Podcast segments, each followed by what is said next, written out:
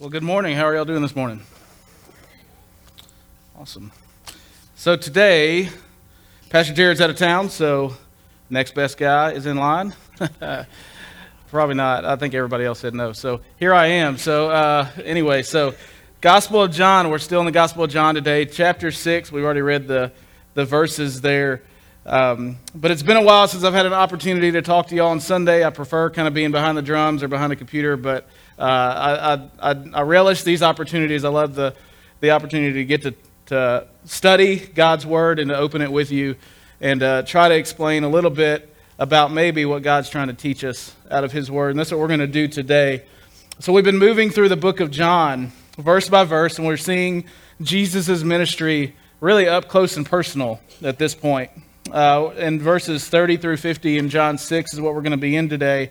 And just to kind of catch you up on where we are, a little bit of a timeline. Uh, we're right in the thick of Jesus' public ministry. And so uh, there's a lot of things that are happening. Crowds are starting to gather, very large crowds. They're starting to they're starting to follow him around to different places, so much so that he's going to have to. Uh, we see Jesus kind of get alone uh, several times by himself just uh, in prayer. Uh, so, so people are starting to know who he is. The, the religious leaders, the government leaders, just the, the general population are, are really starting to uh, figure out that Jesus is kind of this big deal, and they're trying to figure out why why he's here, what he's doing, and the things he has to say. And so, so far, we've seen some five major miracles happen. And the first one was uh, water uh, changed into wine in chapter 2 at the wedding at Cana. Uh, we see a healing of a sick boy in chapter 4. Uh, we've seen a healing of a paralyzed man in chapter 5 at the pool of Bethesda. And then these last couple of weeks, um, in, on Sundays, we've been reading about feeding of the 5,000. And uh, this is, uh, to be understood, is really about 15 to 20,000 people uh, for all the people that were there. So that was, that was a major, a major miracle that happened. And then we see that Jesus walked on the water during a storm. And that's something that maybe not everybody saw, um, but they they, they heard about kind of what happened and they were intrigued. Um, and so I want you to keep this in mind that, that, that Jesus' popularity or Jesus' uh, renown is starting to be known in that area, and people are starting to follow him, and people are starting to gather to hear what he has to say. So as I was reading through this passage, I realized uh, that there's a lot of different ways that we can learn in life, and two of those ways is the easy way is probably to learn to see how it's done the right way and to mimic that, and everything goes smooth, right? The other way that we learn is by um, everything going wrong, and then we learn what not to do, right? And this is the way that I learn typically. Uh, I, I really mess up a lot of things, and then I figure out what not to do, and that's what we're going to talk about today. And we see the crowd, the way that they responded to Jesus is how not to respond to Jesus. And we're going to look at three different ways that the crowd responded to Jesus, in three different ways how we should not respond to Jesus as well. So we're going to see three ways that people responded to Jesus' lessons, his miracles, and his sermons. And I hope by seeing what not to do, that we can turn that around and see how to properly respond to Jesus' call on our life, whatever that may be for you today, whatever situation you may be in. So, for today's um, but before we get into today's passage, I want to remind you that one more time that this crowd has witnessed a major miracle of feeding 15 to 20,000 people, all from two fish and from five loaves. And so, uh, in, in verse, tw- and they had 12 baskets to spare at the end of it all. And, and from verse 22, just before our passage today, uh, the, the Bible says the next day. And, and most scholars would agree that uh, it was within 24 hours that this happened. And so uh, this, this passage that we're going to talk about today was within 24 hours of them eating the fish and the loaves and seeing that miracle happen right in front of them. In fact, a lot of scholars say it was the same crowd gathered in the same location. And so this doesn't always happen in Scripture. Sometimes we go from one passage to another, and it could have been weeks, it could have been months. Uh, but that's not the case here. Uh, it does say that it is the next day, probably, likely within 24 hours. Uh, also, most people probably didn't see it except the disciples, but Jesus calmed the storm and he walked on water uh, during the night. In verses 22 through 25, explain that people knew something had happened, but they couldn't quite understand what really was going on. And so, jumping into where we are today, verse 30 through 33, I want to read those, uh, those, passages, that, those verses again. Verse 30 So they said to him, Then what sign do you do that we may see and believe you? What work do you perform? Our fathers ate the manna in the wilderness. As it is written, he, he gave them bread from heaven to eat. Jesus then said to them, Truly, truly, I say to you, it was not Moses who gave you the bread from heaven, but my Father gives you the true bread from heaven. For the bread of God is he who comes down from heaven and gives life to the world. So, the first way not to respond to Jesus uh, we see here is greed uh, from verses 30 through 33. The people, um, I'm really kind of blown away. I've read this passage over and over again in the past couple of weeks uh, trying to prepare, and I just can't get over the greed and the unbelief and the fact that they want more and they want more and they want more. I mean, Jesus just fed 20,000 people um, through, through a very small amount of food. And, and these are the same people that witnessed it, yet, yet they're asking, What sign do you do that we can believe you? Like that wasn't enough already, right? I mean, they've witnessed some really cool things. They saw Jesus perform uh, some unthinkable, unthinkable, um, I can't even, hang on, some unfathomable things. Uh, maybe I shouldn't put words in there that I can't say. Anyway, but their response to this question, and they ask, What sign can you do to make us believe? What work or what miraculous act can you perform so that we will believe? And this is pretty amazing to me and, and, reading through some of the commentaries and some of the Bible scholars, one commentary I read called the people thick headed and self centered. Uh, that's kind of funny. Uh, the other called people forgetful or naive, which is a little bit softer. I tend to lean towards the first one because uh, they were pretty thick headed and they were pretty self centered to not see that, uh, that crazy miracle that they just witnessed and then ask Jesus for a sign because they couldn't believe what just happened. Another, uh, another called the people forgetful or naive. And uh, maybe they were just forgetful. Maybe they were just naive. Maybe they just didn't quite understand what, what went on. Uh, but these people saw everything they needed to see to believe um, that Jesus was not just another prophet, that Jesus was indeed the Messiah. These same people tasted the fish, they ate the bread that was created through the power of Jesus' miracle. It was definitely, definitely enough to prove his deity, yet they still had unbelief, and they still wanted more. Over in Matthew 12, verse 39, Jesus tells the scribes and the Pharisees, But he answered them, An evil and adulterous generation seeks for a sign. And that's exactly what's happening here. They're seeking for more and more signs. The truth about the crowd here is that they were greedy. They were wanting Jesus to continue to provide them with food. And they look back to um, the Israelites in the wilderness and how Moses was leading them, and, and the Lord provided food for them every single day. And this was actually, uh, I learned this when I was studying, this was a common misconception of how to identify the Messiah. So in these days, they're, they're, they're hearing stories from their ancestors that are being passed down, and, and they're hearing stories in the temples and all that, and they're looking for who's the Messiah. He's coming, right? He's coming. So who is he? How do we identify who he is? And one of the ways that they thought they could identify the Messiah was to look for someone that would provide them food every day, just like it happened in the wilderness uh, for the Israelites. So, this was a common misconception how they could identify the Messiah, and that's what they were looking for. And so, in verse 31, the crowd is referring back to Exodus 16, verse 15, which says this. It says, When the people of Israel saw it, they said to another, What is it? And they're talking about the manna, the bread from heaven for they did not know what it was. And Moses said to them, It is the bread that the Lord has given you to eat.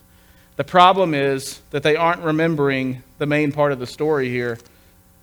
Uh, in fact, they said, Our fathers ate the manna in, in, in the wilderness, as it is written, He gave them the bread from heaven to eat. So they're misquoting, um, misquoting what happened here. They aren't remembering the main part of the story here is that God is the one that provided the bread, not Moses.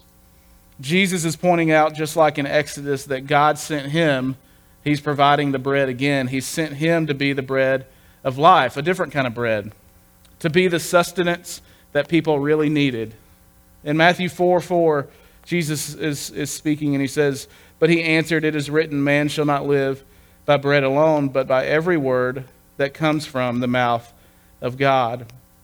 And so Jesus is that word that comes from the mouth of God. He says in verse 33 For the bread of God is he who comes down from heaven and gives life to the world. So Jesus is here. He's here to offer life, but the people are looking for things. They're looking for food, they're looking for stuff, they're looking for uh, whatever can uh, satisfy their temporary needs, right? So they're, they're just looking for more and more stuff. They're looking to be provided for. They're looking for those temporary things that they need today, and they're not looking forward to the future. And it really sounds familiar to our culture today. We're looking for more and more things, we're looking for more and more stuff. And Jesus didn't come to give us what we want necessarily. Oftentimes, uh, there are times in our life when we get things that we want, but he, he came to give us what we need, and that need is eternal life. That need is salvation from the slavery of sin in our lives. And this is why Jesus came, not to just give us the temporary, but to give us the eternal. And that's the kind of bread that he speaks to. So before moving on, I have to mention uh, that last phrase in verse 33. There's different ways that Jesus contrasts the bread of manna in Moses' time and the true bread of Jesus right now, which sustains spiritual life. One of those contrasts is that the manna that was given in the Old Testament was only for the Israelites, it's for a very small, select group of people, and that's how he provided for them. But Jesus came to give life to the whole world. He came to offer salvation to all, regardless of what their nationality was, what their race was, what their ethnic background was, whatever stuff they were involved in, it didn't matter. Jesus came to give life to all of us, and that's the good news about Jesus. No matter where you find yourself in life today, Jesus came to offer you life, an abundant life, a life full of joy, a life full of peace, a life full of faith. This doesn't necessarily mean that uh, life is easy when we have Jesus. It's not an easy life full of money and toys like we often think of in our culture, but life with Jesus is a life worth living, even through the tough times. So today, maybe you find yourself looking for the next miracle. Maybe you find yourself looking for the next sign. Maybe you're um, trying to fill your life with more and more things, and you think Jesus is the answer to those things. Maybe you're wanting Jesus to provide all of your earthly pleasures. Um, but uh, you can look at your life, and, and maybe you're really honest, and you see that greed is a motivation in your life. You're making deals with God that you'll straighten up and if he'll just do this or just do that for you, then you'll follow him. You'll make him the Lord of your life. You'll begin to live in, live in life uh, the right way and following him. And just like the crowd here in John 6, that view of Jesus is small. You'll never find Jesus gratifying our materialism. The good news is that Jesus is the true bread. He provides true sustenance, He provides real hope, He provides abundant joy, and He provides eternal peace. And that's who Jesus is, and we should learn to respond to Jesus not with greed, but with thanksgiving. And so we see the crowd, they responded with greed, but we also see that the crowd responded with unbelief. And this comes from verse 34 through 40. They responded with greed. They wanted more bread so they wouldn't be hungry. And then we see them respond with unbelief. And, and verse 34 says, They said to him, Sir, give us this bread always. Give us this bread always. The crowd here is spiritually blind. They've completely missed the point that he tried to get at in the, in the previous two verses, in verses 32 and 33. So they have a continued desire to use Jesus for their physical needs and their demands to him. Their interest in Jesus is strictly superficial. They're just looking to get more and more things uh, from Jesus. And we still see the same thing today. Our churches, our communities, people are full of those only looking for immediate needs to be met. And these are shallow, temporary followers at best. So this crowd first asked Jesus to prove himself, like he didn't already do that. They asked him to prove himself even after he already did. And now they're insisting that he provide everything that they wanted, he that they provide for their temporary needs, their daily food. And finally, Jesus, knowing that their lack of understanding, declared, uh, he declared very plainly in verse 35, he saw that they weren't quite understanding what in the world he was talking, out, talking about. So he said it very plainly in 35. He said, Jesus said to them, I am the bread of life. Whoever comes to me shall not hunger, and whoever believes in me shall never thirst. So obviously, there's not a, uh, he wasn't referring to physical hunger and thirst. There's not a bread or a drink out there that permanently cures hunger or thirst. So he must not have been speaking of the body or physical things. He had to be speaking of the soul, the spirit, that that's deep down inside of us. And at the Sermon on the Mount in Matthew 5, verse 6, Jesus says this He says, Blessed are those who hunger and thirst for righteousness, for they shall be satisfied. So Jesus is talking metaphorically about the deep need for humans to know God using the pictures of hunger and thirst. He's talking about that hole that we have in our hearts that we that we try to fill with a million other things in our life. And um, if you're a believer, hopefully you you you know this and you're not continually living this out. But we try to fill our lives with all kinds of things, and we think that uh, that money is gonna gonna gonna fill that hole. We think that a new job or or having this new relationship in our life or uh, a new car or or whatever else that looks like for you. Uh, we try to fill that hole with a million other things, and the truth is that only Jesus can fill that hole. He's the only one that can meet that hunger, that deep uh, spiritual thirst, that hunger that we have. And there's two words in verse 35 that explain our part in salvation. So, Jesus, um, uh, to come to Christ is to leave the old life of sin and rebellion behind, to submit to Him as your Lord, or as I like to say, make Him the boss of your life. So, he says, he says to come and He says to believe. And the first part is to come, is to come to Jesus to admit that we're, that we're sinners, to make him the, the boss of our lives. And I think I stole this uh, from Pastor Daniel, but this is my favorite way of telling people how to make Jesus not only our Savior, but our, our Lord, is that we make Jesus the boss of our life. We follow every word that he says. Not that we ever, we're ever going to do it perfectly, but we try to follow every word he says.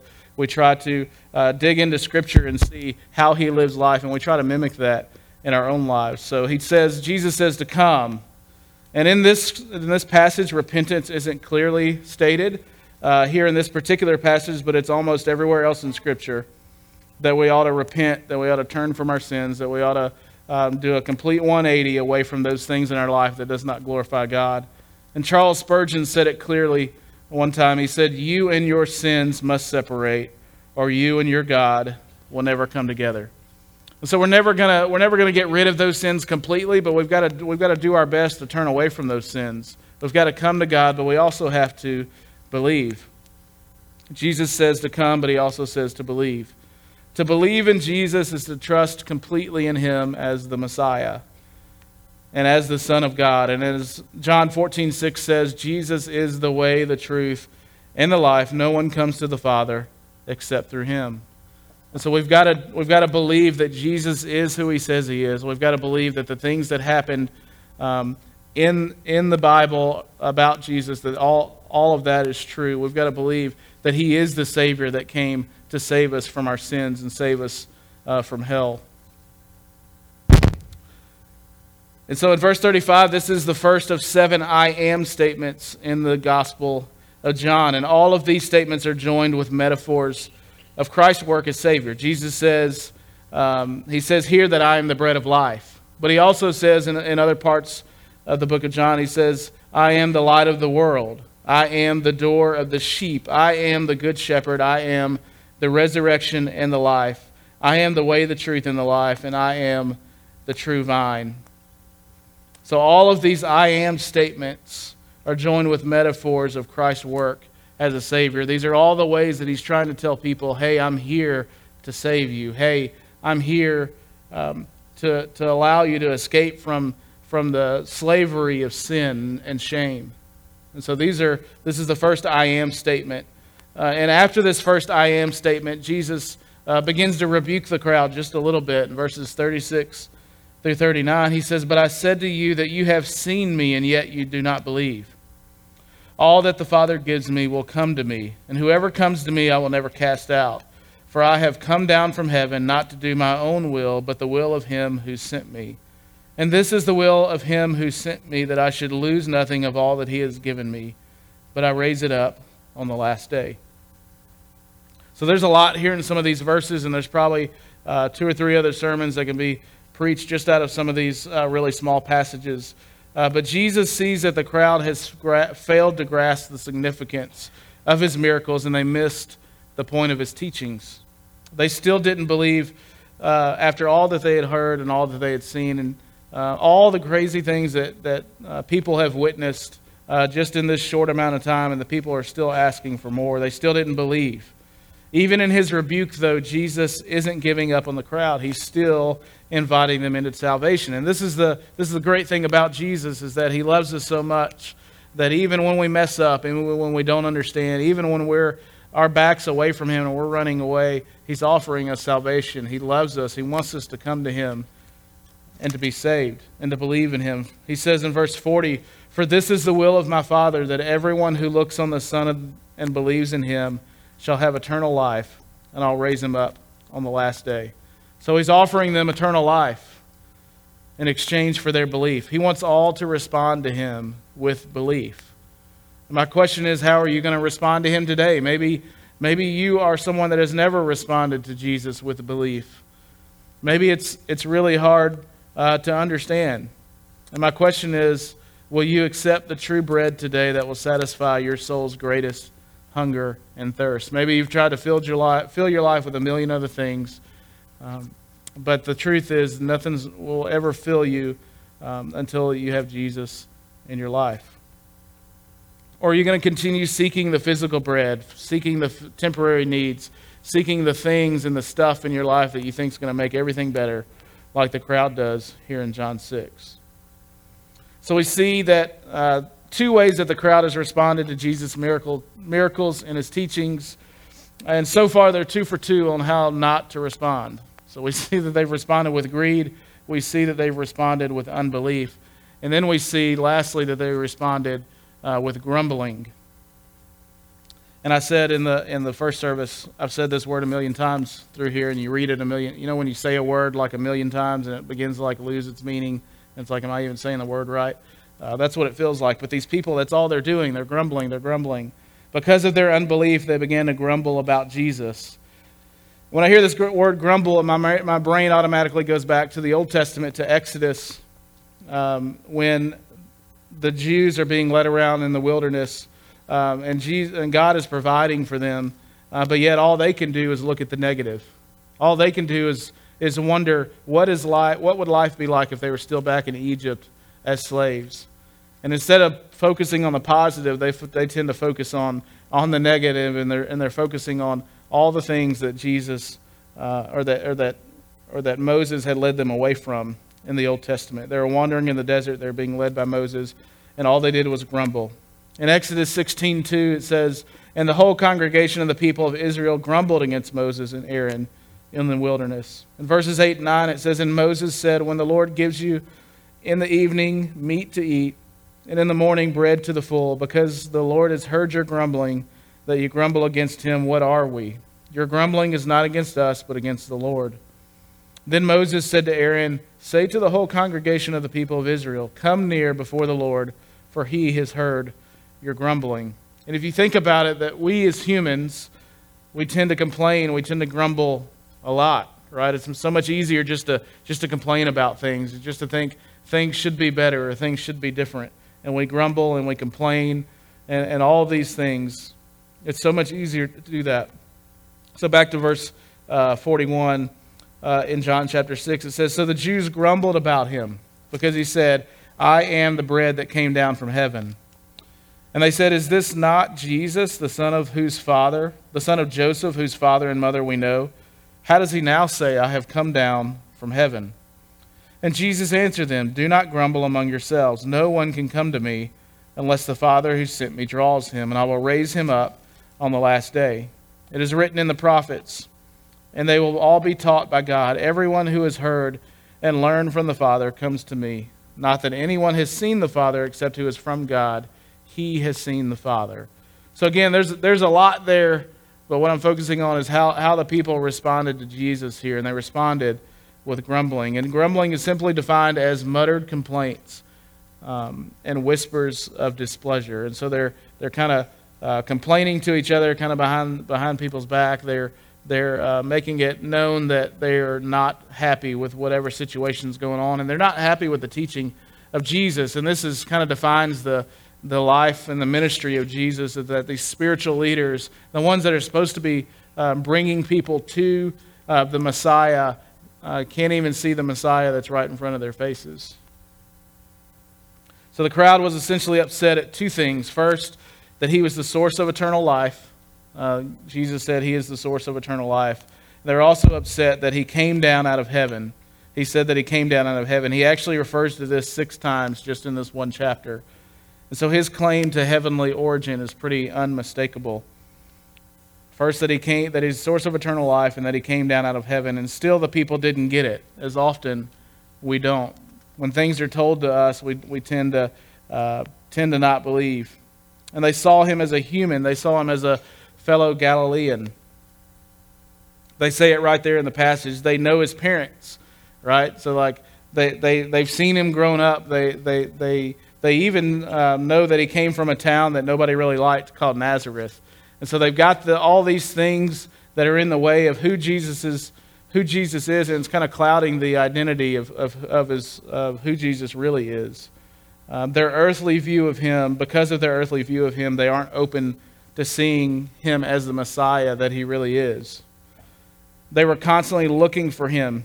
They were constantly looking for the Messiah. These people were looking for the Messiah to come, but they were looking for the wrong thing. He didn't come and he didn't act in the way that they envisioned. He didn't come on this on this white horse and save everybody from their sins. He didn't. Um, he didn't provide food, like we said earlier. He didn't provide food for them daily, like they thought maybe it would happen. And so Jesus came in a in a much different way, and he looked so much different, and acted so much different, and taught so much differently than they ever thought uh, he would be. And they're not because of all of those things that they their expectations are clouding the truth of who Jesus really is. His identity is being overshadowed uh, probably by prejudice because of where he's from, possibly hate. Uh, it's being overcrowded by complaining, by grumbling, by unbelief, by greed, and by so much more. So, how often do we allow these little things in our life, little things that, that happen in our life, uh, muddy the waters of God speaking to us? Maybe there's little things that happen and we think, uh, and, and we fail to, to, to hear the truth of Scripture. Maybe there's times in our own lives where little distraction and little strongholds are keeping us from following God's will. And maybe there's people in your life. Maybe there's a Sunday school teacher. Maybe there's a parent. Maybe there's a grandparent. Maybe there are spiritual leaders. Maybe there's friends that are, that are Christians that are trying to speak into your life. And all you're seeing are these little distractions instead of hearing the truth uh, from God. And these are uh, the, same, the same thing is happening here. They're, they're strongholds, distractions that are keeping them from seeing Jesus for who he really is. And in these last four verses of today's passage, we see that Jesus basically summarizes all that he uh, was teaching. He summarized it all in the last four verses, verses 47 through 50. He says, Truly, truly, I say to you, whoever believes has eternal life. And again, he says, I am the bread of life. Your fathers ate the manna in the wilderness and they died. And this is the bread that comes down from heaven, so that one may eat of it and not die. So every time you see the words truly, truly, or maybe your, uh, maybe your translation says verily, verily, or maybe your translation says amen or amen, um, this is uh, repeated words like this uh, mean, hey, pay attention. You know, uh, maybe in today's world we would, we would say, listen up, and maybe we would, we would raise our voice and we'd wait for people to, to, to, to look at us and make sure that they're paying attention. And that's what Jesus is doing is here. He's saying, Truly, truly, listen up. I say to you, whoever believes has eternal life. And he's trying to put it out there as plainly as possible that he is there to offer that eternal life. He is sent from God to offer eternal life. He's calling the crowd to believe in himself. And he also restates that first I am statement as a reminder and as a picture of fulfilling that deep soul hunger and that deep spiritual thirst that we have. He ends with a contrast of the manna that the crowd would have been familiar with. So they've learned, they've learned through, through the years about this manna uh, that was given in the wilderness. And so they know all about it. They, they know the stories uh, about how God provided. But Jesus offers a contrast that he is different from that manna. That manna um, clearly, it clearly states that the manna uh, from the past or from history only sustained for a very short period of time because those people died. And Jesus, however, is the bread of eternal life. Jesus offers eternal life. He will sustain us forever. He will give us an eternity in heaven with Him. And as He continues to teach, we're going to look at it next week. And Jesus sticks with this bread metaphor. And we're going to see the crowd. They're trying to figure it all out, and they're still trying to wrap their head around Jesus' teaching. So, as we close, I just want to invite you, just like Jesus was inviting the crowd, to respond to the message that Jesus is the bread of life. Jesus is the true bread. He's the bread that sustains us forever and ever and ever. Where are you getting your spiritual sustenance from? Is your soul being fed by the true bread, by Jesus? Maybe you're looking at your own life and you realize that, that you are responding to Jesus in one of these three ways that this crowd did. Uh, maybe you're responding with greed. Maybe you find yourself wanting to see more, to experience more, to, to hear more, uh, to see more of a change around you, uh, to get more from Jesus before you're willing to give your life to Him. And the reality is, He's given you everything that you need. He's given you eternal life in heaven, and all you've got to do is accept that free gift. So maybe you're responding with greed, but maybe you're also responding with unbelief. And it's not easy. There's a lot of crazy stories that happen in the Bible, things that Jesus did and things that Jesus said, and it's not easy to believe. Um, but one thing I've learned uh, over the years is there are things that, that, are, that are in the Bible that we've got to take as faith.